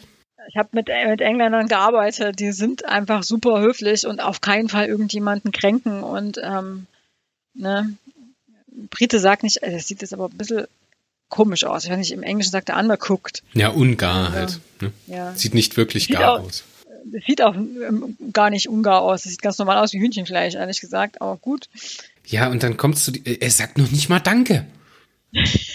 Er sagt noch nicht mal Dankeschön. Dankeschön für das Essen, dass du dich hier um mich kümmerst. Ich verblute gerade, aber Dankeschön für das Essen. Und das ist so eine aber der Schlüsselszenen, warum der Charakter mir die ganze Zeit unsympathisch ist. Und jetzt schreiben die in den Star Trek Chroniken, dass diese Szene den Typen charaktermäßig weitergebracht hat. Totale Hä? Fehleinschätzung. Und die bewerten das auch noch als positiv, dass er sympathisch wird. Der wird doch nicht sympathisch, der labert erst was über irgendwelche ähm, ähm, Maschinengewehre, dann sagt er, es wäre eine eindrucksvolle ähm, Rüstung, wo ich denke, was ist an dieser Rüstung eindrucksvoll? Das ist das absolute Gegenteil von einer eindrucksvollen Rüstung. Ja, aber das ist dann, schon so, das ist schon so cozy Smalltalk, das ist schon so Honig ums Maul schmieren, so eine Verbindung aufbauen, das verstehe ich schon. Ne, mit der ja, Rüstung. aber das kommt halt irgendwie leicht mittelschwer dämlich rüber von einem Waffenoffizier. Dann, ähm, dann sagt er nicht Danke, als er was zu essen kriegt, sondern sperrt sich auch noch über den Zustand seines Essens. Und also warum? Also was als Lektor muss ich auch sagen, wie bringt das jetzt den Charakter? Also was was bringt das jetzt? Was sagt mir das über den Charakter und über diese diese diese diese Novana? Nichts. Man hätte ja, ja, so viel machen können wieder in der Szene. Das liegt ja auf der Hand, was man da machen hätte können. Dass keine Ahnung, Reed irgendeinen verzweifelten Ausbruchsversuch versucht, was halt auch wieder maximal dämlich von ihm wäre, aber ja, er ist Reed, mein Gott. Das geht die ganze erste Staffel so weiter. Es gibt in der ersten Staffel, glaube ich, keine einzige Szene, wo er mir sympathisch ist. Und ich habe mir hier in meinen Notizen aufgeschrieben, vorhin habe ich noch geschrieben, Hurra, Kulturimperialismus. Und hier bei der Read-Szene habe ich mir aufgeschrieben, ähm, Praktik äh, Praktikanten in Space. Ja, auch die, die, der Nirvana sagt ja dann, ich weiß nicht, was er im Deutschen sagt, im Englischen sagt er, Humans are like damp moss, they rot on the other side. Also Menschen sind wie, wie feuchtes Moos, sie, sie verrotten in der, in der Unterwelt oder in, in, in den Höhlen. Hä? Aber es ist doch die Aufgabe von Moos, feucht zu sein. Also, ich, ich weiß nicht, wie gesagt, ich weiß nicht, was, das im, was im Deutschen da gesagt wird. Man sagt auch feuchtes Moos und unter der Erde verrottet ja. das. Bullshit. Ja, aber das macht, das macht doch überhaupt keinen Sinn. Also in welcher Hinsicht äh, bezieht sich das darauf, dass äh, Reed sich gerade über das Essen beschwert hat? Ja, dann machen die mit, mit Matt, mit ähm, Schlamm eingeschmierten Leute Musik auf Knochen und Schädeln und äh, es wird immer schlimmer. Ach komm, die Szene ist nett. Das ist nett. Die Szene, die Szene ist nett, ich fand es auch schöne Musik, so kindermäßig, aber zu dem Zeitpunkt haben sie es halt schon verkackt. Ja, aber hier, ja. das muss ich jetzt mal so ein bisschen hochhalten, weil das wieder so eine die Idee ist. Hätte man jetzt hier so eine, so eine verschliffene Form von so einem Lullaby reingepackt, also von so einem Schlaflied. Oh, das wäre gut. Das wäre richtig ja. gut gewesen. Hätten die da auf ihren Flöten gespielt und die hätten dann so, keine Ahnung, Hush Little Baby gesungen oder sowas. Also Hush Little Baby, don't you cry. Also Mockingbird heißt, der, heißt das Lied, glaube ich, oder? Geil, mit englischsprachigen Lullabies kenne ich mich leider gar nicht aus. Ja, aber einfach irgendein Schlaflied hätte das irgendwie ja, abgewandelt schon, und sowas. Ja. ja, das wäre gut gewesen. Ja. Das wäre so gut gewesen. Weil das einfach das gewesen wäre, was die, was die Legacy ihrer Eltern an sie gewesen ist, weil das haben sie täglich gehört als Kinder. Und das man, hat die, hat die Nadette praktisch weitergegeben. Man muss sich das auch mal bewusst machen, ja. Das waren, weiß ich nie, vielleicht, es waren 100 Leute, also im besten Fall 40 Familien, weil man davon ausgehen muss, dass sich alle verheiratet waren. Pro Familie, sagen wir mal, durchschnittlich zwei Kinder, ja. Es haben nur die Vierjährigen überlebt, also ungefähr 40 Kinder, ja, die überlebt haben. 40 Kinder, die mit einem Schlag ihre vierjährige Kinder wohlgemerkt, vierjährige und jünger. Ja, also nee, auch Babys ältere. Das wäre ja sonst nicht möglich gewesen. Ja, aber ich, in, irgendwo in der Folge sagen sie, dass ähm, nur die Vierjährigen das überlebt. Nur bis zu einschließlich vier Jahre haben die diese Immunität entwickelt. Echt? Das müsste ich jetzt nochmal nachgucken, ja. das weiß ich nicht. Und die verlieren mit einem Schlag, also selbst wenn es noch ein paar ältere sind, die verlieren mit einem Schlag. Alle, alle Erwachsenen sterben. Und zwar ist nicht nur, dass die Erwachsenen weg sind, sondern die sterben total brutal. Ja? Die Strahlenkrankheit ist was richtig, richtig Bösartiges. Das möchte man nicht sehen. Ja? Ich habe Tschernobyl gesehen, da wird das im, in Nahaufnahme gezeigt. Das will man nicht sehen. Vor allen Dingen nicht, will man seine ganzen Eltern so abkratzen sehen. Ja? Die verrecken ekelhaft. Und dann sind die alle alleine auf diesem Planeten. Das ist ja super tragisch. Ja, das ich meine, das muss sich doch irgendwie in dieser Gesellschaft dann niederschlagen. Ja, die Einsamkeit, die Verzweiflung, dass sie plötzlich komplett auf sich allein gestellt sind, dass sie es trotzdem irgendwie geschafft haben zu überleben. Nichts. Absolut gar nichts. Mir kommt da das immer so eine, so eine Szene aus den, ich weiß nicht, ob du dich so ein bisschen in jüngere Geschichte auskennst, diesen Weltausstellungen und diesen zoologischen Gärten, wie die entstanden sind. Da gab es ja früher auch diese Menschenausstellungen, die dann praktisch, äh, wo die Leute mhm. aus Afrika nach Berlin gekarrt haben oder nach Hamburg in den Zoo und haben die dann praktisch mhm. Szenen aus dem Leben aus dem Busch nachstellen lassen. Was halt total ganz schlimm ist, ne? wo die dann halt dort leben mussten und dann so tun mussten, als ob sie noch zu Hause wären. So, das, das, das ist so eine Szene, wo der, wo der äh, amerikanische Redneck zu Hause sitzt, äh, I'm looking Star Trek. Und dann so sagt hier, hier, sieh her, eine indigene Bevölkerung. Sie sind ganz wild und anders. In 60er Jahren hätten die alle Bassdrücker noch angehabt. Ja. Es ist so ja. ganz furchtbar und also das ist so eine Sache, das würden die heutzutage nicht mehr machen. Und wenn die das machen würden, würden die einen Shitstorm bekommen. Mhm. Die wären zu Recht, ausnahmsweise mal zu Recht. Innerhalb von zehn Minuten nach Release wären die bei CBS raus. Und die würden keinen Fuß mehr auf den Boden kriegen im ganzen Showbiz. Und damals hat man es halt einfach gemacht.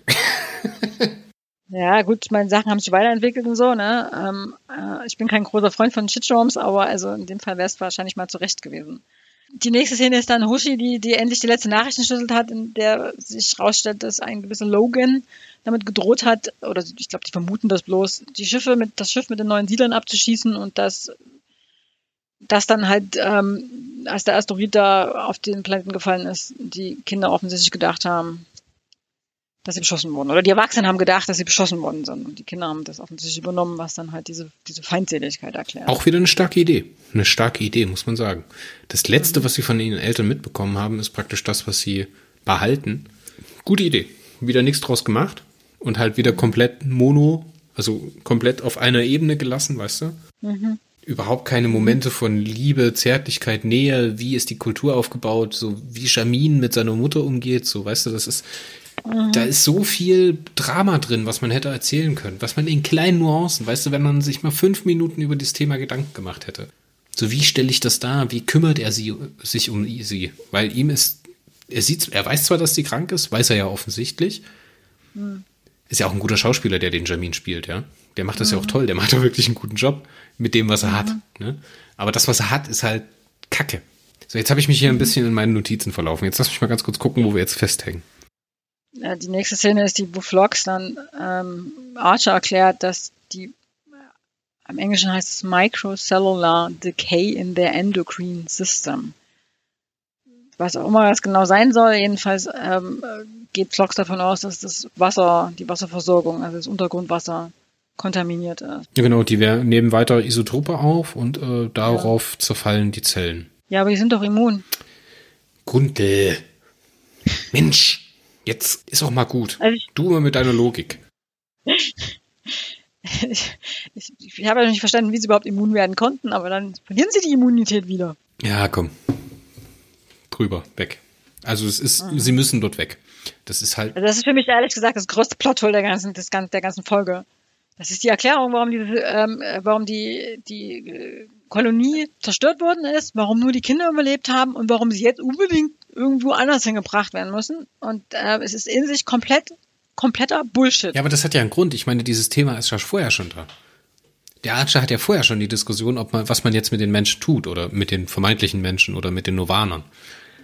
Und jetzt bekommt das halt noch eine neue Qualität und Ebene. Und ich glaube, das ist ein Problem, was in der Überarbeitung von dem Skript passiert ist. Ja, das denke ich auch. Das ist halt so ein bisschen, das hatten wir bei irgendeiner der vorherigen Folgen auch schon mal, dass die. Ähm, dass sich hier so zwei Konzepte überlagern. Dass man noch mal irgendwie hinten sowas reingeschoben hat, um ein bisschen Druck reinzubringen, ein bisschen Action in die Folge, damit noch mal ein bisschen was passiert, damit die äh, Figuren gezwungen sind zu handeln. Ja, aber das wäre doch, das wäre doch jetzt genau die Stelle gewesen, wo man sich halt mal mit dem, mit dem Star Trek mäßig mit dem eigentlichen Problem hätte beschäftigen können. Ja, dass man da jetzt plötzlich eine komplett neue Rasse, also zumindest eine neue Gesellschaft hat. Mit Leuten, die eigentlich keine richtigen Menschen mehr sind. Ja, und jetzt kommt Archer auf, die fantastischen Aus, auf den fantastischen Aufspruch, Ausspruch, sinngemäß, ne? Es ist ihr Geburtsrecht, auf der Erde zu leben. Ist also ein Privileg. Das ist ja. Hm. Das ist wie, ja, wie der deutsche Kolonist in Südwestafrika oder keine Ahnung, irgendwo in Namibia, der ich, tut mir leid, wenn ich jetzt die Worte in den Mund nehme, ne, aber nur um das richtig zu intonieren und theatermäßig für euch darzustellen. Du, schwarzer Mann, hast jetzt das Privileg, Deutscher zu sein. Herzlichen Glückwunsch. Ob der das jetzt möchte oder nicht, scheint dem Archer jetzt hier egal zu sein. Mhm. Mann, das ist ey. der Grund. Das ist der Grund, warum ich die Folge ähm, äh, Stolz und Vorurteil im Weltraum nur ohne Liebesgeschichte untertitelt habe. Pride and Prejudice, ja. ja, genau. Ja, Stolz und Vorurteil. Das ist so genau wie die Szene, wo Darcy ähm, Elisabeth fragt, ob sie ihn heiraten will. Also, ich muss dich, ich will dich unbedingt heiraten ich kann dich nicht leiden, du bist total doof, eigentlich bist du voll scheiße, aber ich will dich unbedingt heiraten. Und Elisabeth, na, sagt dann, hä? Du spinnst wohl. Und die, hier ist es genau dasselbe. Arche sagt, ich muss euch unbedingt retten. Ihr seid eigentlich irgendwie voll doof und irgendwie total merkwürdig drauf, aber ich muss euch unbedingt retten. Und die Novaner sagen dann so nach drei, vier Szenen, okay. Ja, das, das bricht ja schon am Anfang der Folge raus, dass er so ein Problem hat mit seiner, eigen, mit seiner eigenen Motivation. Er sagt ja am Anfang, wenn ich nicht mal schaffe, mit Menschen zu reden, ne? Also das ist hier kein Problem. Ich denke nicht, dass das jetzt hier so das Problem oder dass die Folge darauf hinaus will, dass der diesen Kulturimperialismus feiern möchte, sondern mhm. der kämpft damit sich selber, weil er sich für die Leute verantwortlich fühlt. Ja, ähm, und ich meine, meine hier ist ja wieder so ein Ding, ähnlich wie bei der Kindergesellschaft, dass die Folge nicht weiß, was sie erzählen möchte oder das, was sie erzählen möchte, kommt überhaupt nicht rüber und dafür kriegen wir was anderes gezeigt ich meine, es ist ein Thema von Enterprise, also von der ganzen Serie, ist ja diese die menschliche Stolz, ja. Ist ja das, worüber sich die Vulkanier die ganze Zeit aufregen, ja, dass die Menschen halt irgendwie arrogant und doof sind und es eigentlich gar nicht un unerfahren sind, zu stolz sind und dass sie deswegen die ganze Zeit Fehler machen. Darum geht's ja, ja dass die Menschen halt im Weltraum vordringen, ähm, Erfahrung sammeln und lernen, über ihren Stolz hinwegzugehen, ja. Stolz und Vorurteil im Weltraum. Ähm, aber, und das, das, der Teil ist ja auch jetzt gar nicht so furchtbar schrecklich. Äh, also ist eigentlich ganz gut gemacht in der Folge. Aber der, das Gegenstück passt halt nicht. Die Elisabeth ist, ist halt Most. Das ist halt scheiße. Ja, es ist halt kein selbstständige ähm, Frau die, oder Volk, das weiß, was es will, sondern es ist halt so eine verkorkste Kindergesellschaft, die halt so voll kolonialmäßig rüberkommt. Es kommt jetzt übrigens die einzig gute Szene in der ganzen, in dem ganzen Dings. Wollen wir nicht mal noch über die Betäubungshandgranaten sprechen? Waren die nicht auch an der Stelle? Ich glaube, das ist in dieser Szene. Das ist die Szene, wo Archer mit Tipol redet darüber, was wie er die jetzt da von dem Planeten runterkriegt. Und Tipol schlägt ihm vor, da Betäubungsgranaten zu verwenden. Tipol schlägt, schlägt äh, einfach vor, äh, zwangsweise Umsiedlung, ohne Wissen. Genau. Ne? Einfach betäuben, irgendwo hinbringen und aussetzen. Na, auf den. Alter, auf, ist das krass. Auf, sie sagt Betäubungsgranaten, alle hochholen auf die Enterprise und sie dann halt wo auch immer hinbringen. Und äh, Archer sagt dann, spinnt wohl, das ist doch kein Sklavenschiff hier. Ja, es ist ja noch viel kranker, ne? Ich meine, in der, im selben Atemzug oder ich glaube eine Folge später oder zwei Folgen, nee, hatten wir diesen, diese vulkanischen Protokolle wurden schon angesprochen, oder? Ja, natürlich. Ja. Ne? Diese Erst bei der Entdeckung von neuen Planeten. Diese Erstkontakt, ja. kulturelle, äh, wie sagt man? Kontamination, genau. Ich meine, sie sagt in dem Moment, oder das, was sie meint, ist, dass die Nirvana nicht mehr Menschen sind, sondern jetzt Nirvana und als eigenständige Kultur betrachtet werden müssen. Und sie pocht die ganze Zeit auf ihre Protokolle. Die Erstkontaktsprotokolle zum Beispiel. Oder die, die äh, kulturelle Kontamination verhindern sollen. Mhm. Und jetzt kommt sie auf die Idee, die einfach zwangsweise, also wie passt das zusammen? Überhaupt nicht. Vielleicht meint sie es nicht ernst. Meinst du, sie will ihn einfach kitzeln, sie will ihn einfach locken, oder was? Das weiß ich ja schwer zu sagen. Ne? ähm, wir haben ja keine Mimik, die dir das verrät. Ob sie das vielleicht eher so als Schatz meinen. Also, angesichts der Darstellung der Vulkanier in den nächsten Folgen ist es möglicherweise aber doch ernst gemeint. Also, äh, ist ein bisschen schwierig zu sagen in der, in der Stelle. Das weiß ich nicht, war mir nicht sicher. Okay. Aber ich meine, die erklärt ihm ja danach dann, dass er die ja nicht einfach wegholen kann, weil es halt keine Menschen sind. Das sind halt, das ist halt, halt das ist eine eigene Kultur, eine eigene Gesellschaft. Ja. Archer bringt jetzt äh, die Leute wieder zurück, aber vorher lässt er sich noch Karten geben von Trip, von äh, Areas, die noch nicht verseucht sind auf der südlichen Hemisphäre. Gute Idee, wird nichts draus gemacht, weil man macht jetzt keinen Überflug mit den beiden und zeigt ihm das die neue Insel, was man hätte praktisch machen können, aber ist egal. Man, jetzt, jetzt nehme ich wieder meinen Laptop oder irgendwas Hartes und schlag es mir gegen den Kopf beim Gucken. Das ist so dämlich. Mhm. Das ist so dämlich. Es landet, weißt du, mhm. ach, man sieht die Kolonie. Mhm. Shuttle fliegt an, Shuttle landet neben Kolonie. Und es bricht einfach der Boden weg. Äh, Wollt ihr mich verarschen? Ich meine, ja, wir haben 20, 20 und auch schon seit 20 Jahren. Was macht ein Hubschrauber, bevor er irgendwo landet? Der Lademeister guckt sich den Boden an, ob die Bude überhaupt hält. Und das hat man einfach ja, vergessen, so, oder was? Ist halt einfach wirklich schlecht geplottet, die Folge. Und das ist irgendwie, das verläuft sich dann so im Nichts, ja. Die sind halt super ähm, äh, ne, stubborn, die wollen um sich verrecken sich nicht bezeugen lassen, die verhalten sich wie Kleinkinder und wollen sich nicht sagen lassen, dass sie da jetzt in Lebensgefahr sind, wenn sie wieder runtergehen. Ähm, äh, das geht dann ständig hin und her, was die Menschen sind, wollen sie eigentlich auch nicht einsehen. Und aber das eigentliche Thema wird nie diskutiert, es wird nur immer irgendwie schlimmer, schlimmer, schlimmer. Und jetzt ist irgendwie, fliegt das sie wieder zurück, weil was soll er sonst machen? Er kann sie ja nicht zwingen. Und dann braucht es irgendwas. Es muss irgendwas passieren. Weil wie soll ich die Folge sonst zu Ende bringen? Okay, Gundel, ich habe jetzt in der Zeit, wo du gesprochen hast, über eine Lösung für dieses Problem nachgedacht. Und? Man hätte einfach die Situation nehmen sollen, hätte diese ganze mikrozellulare Zerfallgeschichte rauslassen sollen.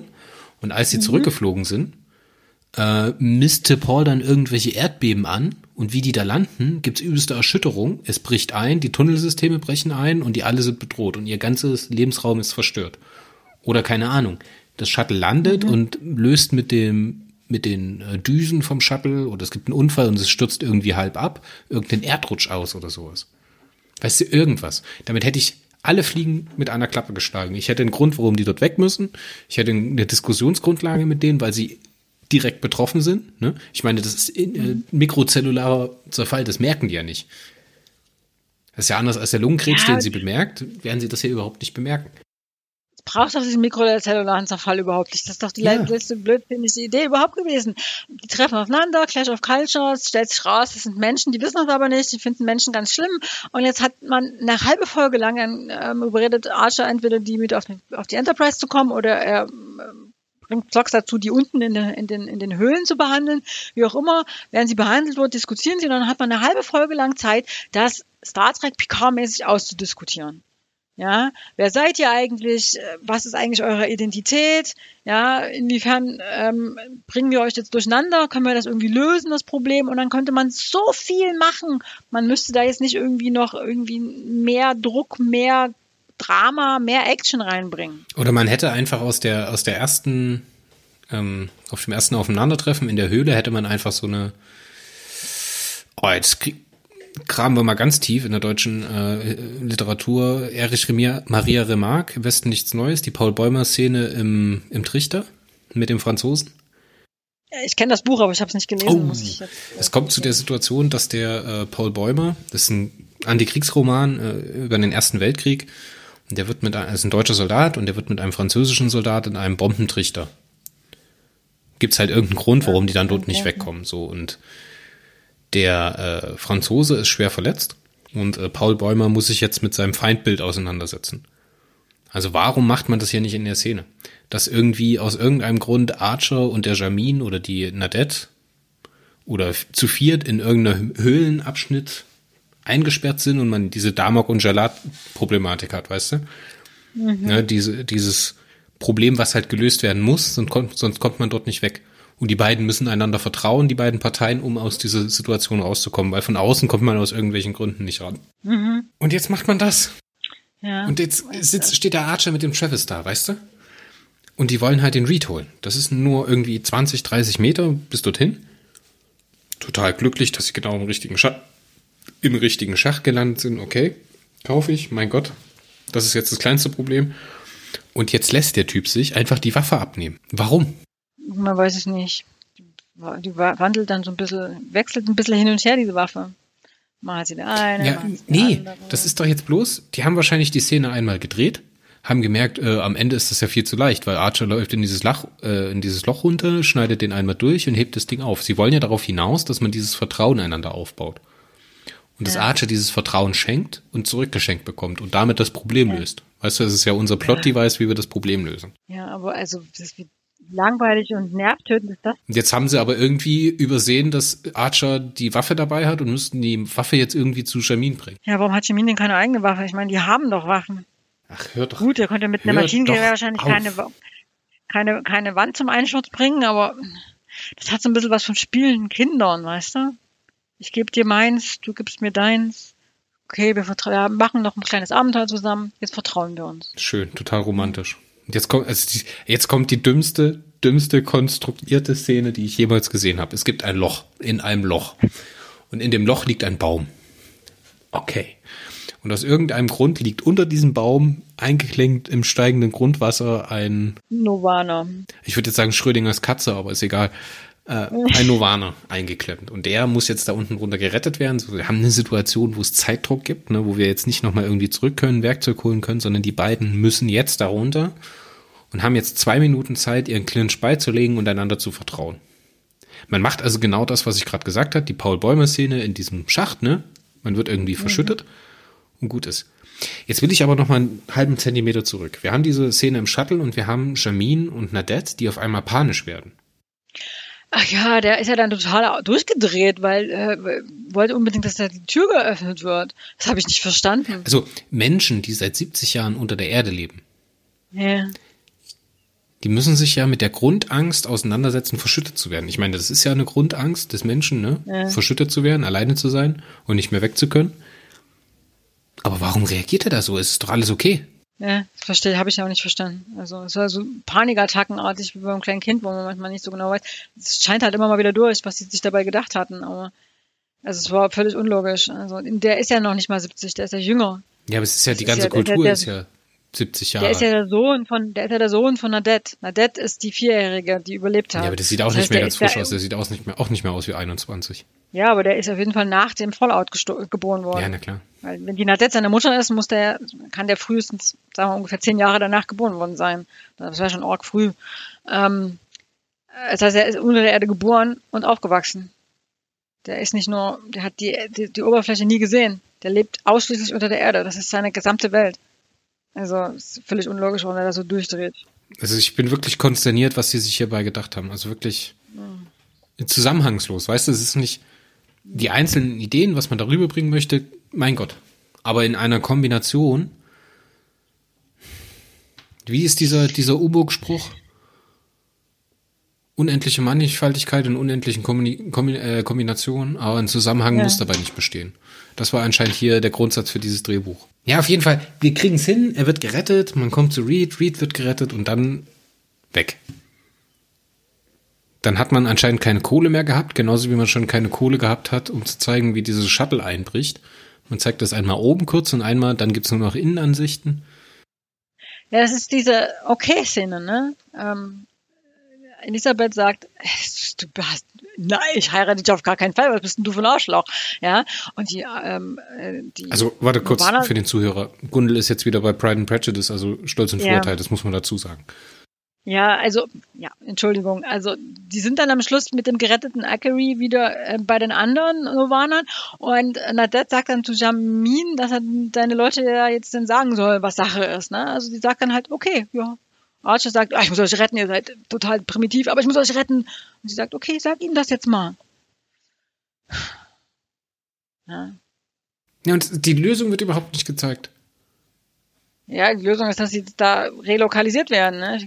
Im Süden. Ja, sie werden deportiert, ja, klar. Ja. Aber man, das Interessante daran eigentlich ist diese Auseinandersetzung von der Kultur mit dem Problem und der Lösung von dem Problem. Das wird überhaupt ja, nicht gezeigt. Ja, da hätte man ja auch eine halbe Folge Zeit für gehabt. Und sie haben sie halt verschwendet, damit irgendwelchen Blödsinn zu machen. Und diese, diese interessant, diesen interessanten Star Trek-Moment, wo man praktisch diesen Erstkontakt nochmal weiter aufbauen kann und endlich mal auf die Idee kommt, ja, okay, wir müssen jetzt Diskussion führen, wir müssen jetzt die beobachten, respektvoll behandeln, als eigenständige Kultur.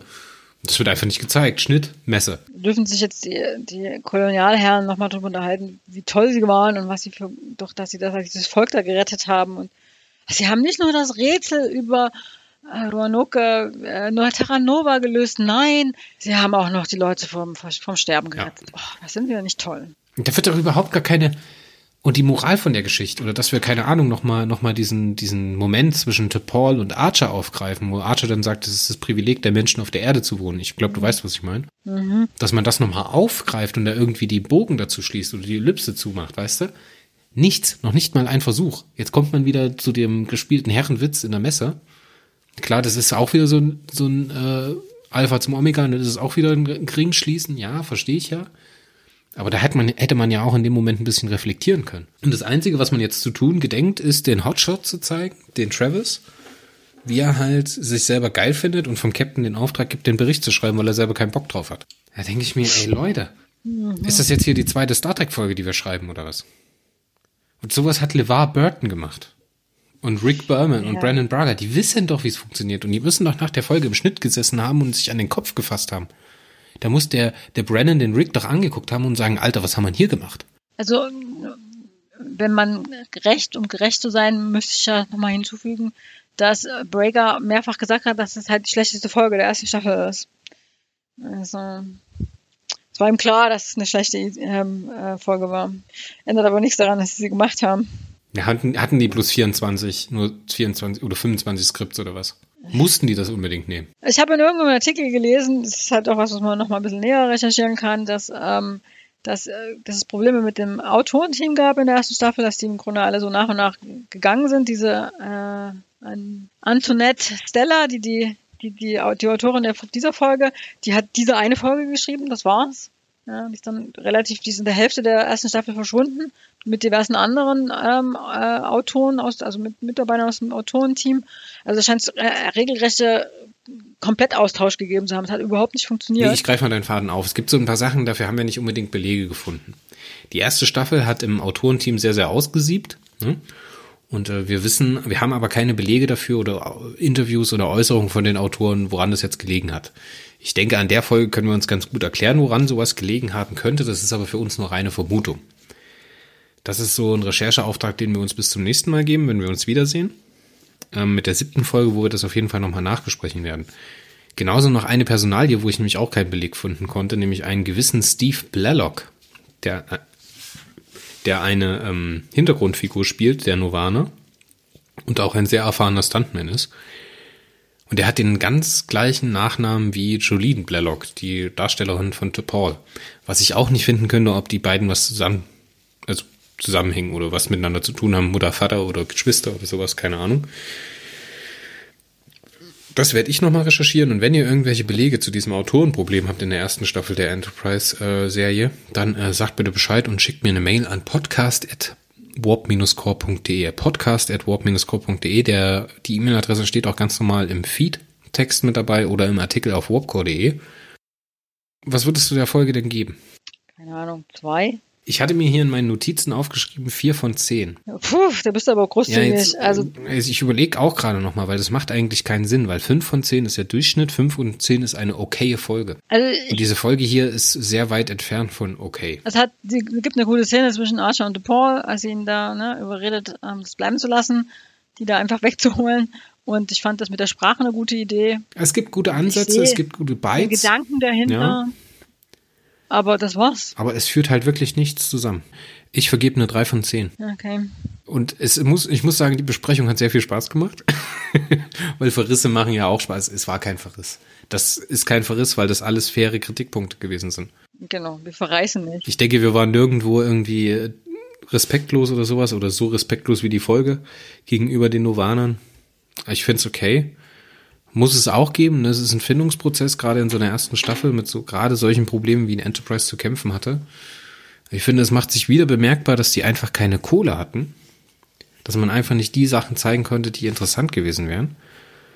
Und es ist ja auch immer so ein bisschen, ähm, naja, warum zeigt man keine Science Fiction im Weltall? Ne? Weil man da halt alles mit Computer machen muss. Und das war halt zu der Zeit relativ teuer. Und da hat man halt hier lieber billige Kulisse genommen und äh, ein paar Leute in Kostümen im, im Studio als und ein paar Außenshots, die man ja auch gemacht hat, kostet alles nicht viel Geld im Gegensatz zu großen CGI-Modellen oder ähm, Raumschlachten oder sowas oder solchen Sachen, wie man in Broken Bow gemacht hat zum Beispiel. Es leidet. Das ist keine es- Entschuldigung, für, keine Entschuldigung für ein schlechtes Skript. es ist keine Entschuldigung für ein schlechtes Skript, ne? aber trotzdem ist Science Fiction immer noch ein stark visuelles Ding, gerade im Fernsehen. Da will man Raumschiffe sehen. Und wenn man an Star Trek denkt, denkt man an Raumschiffe.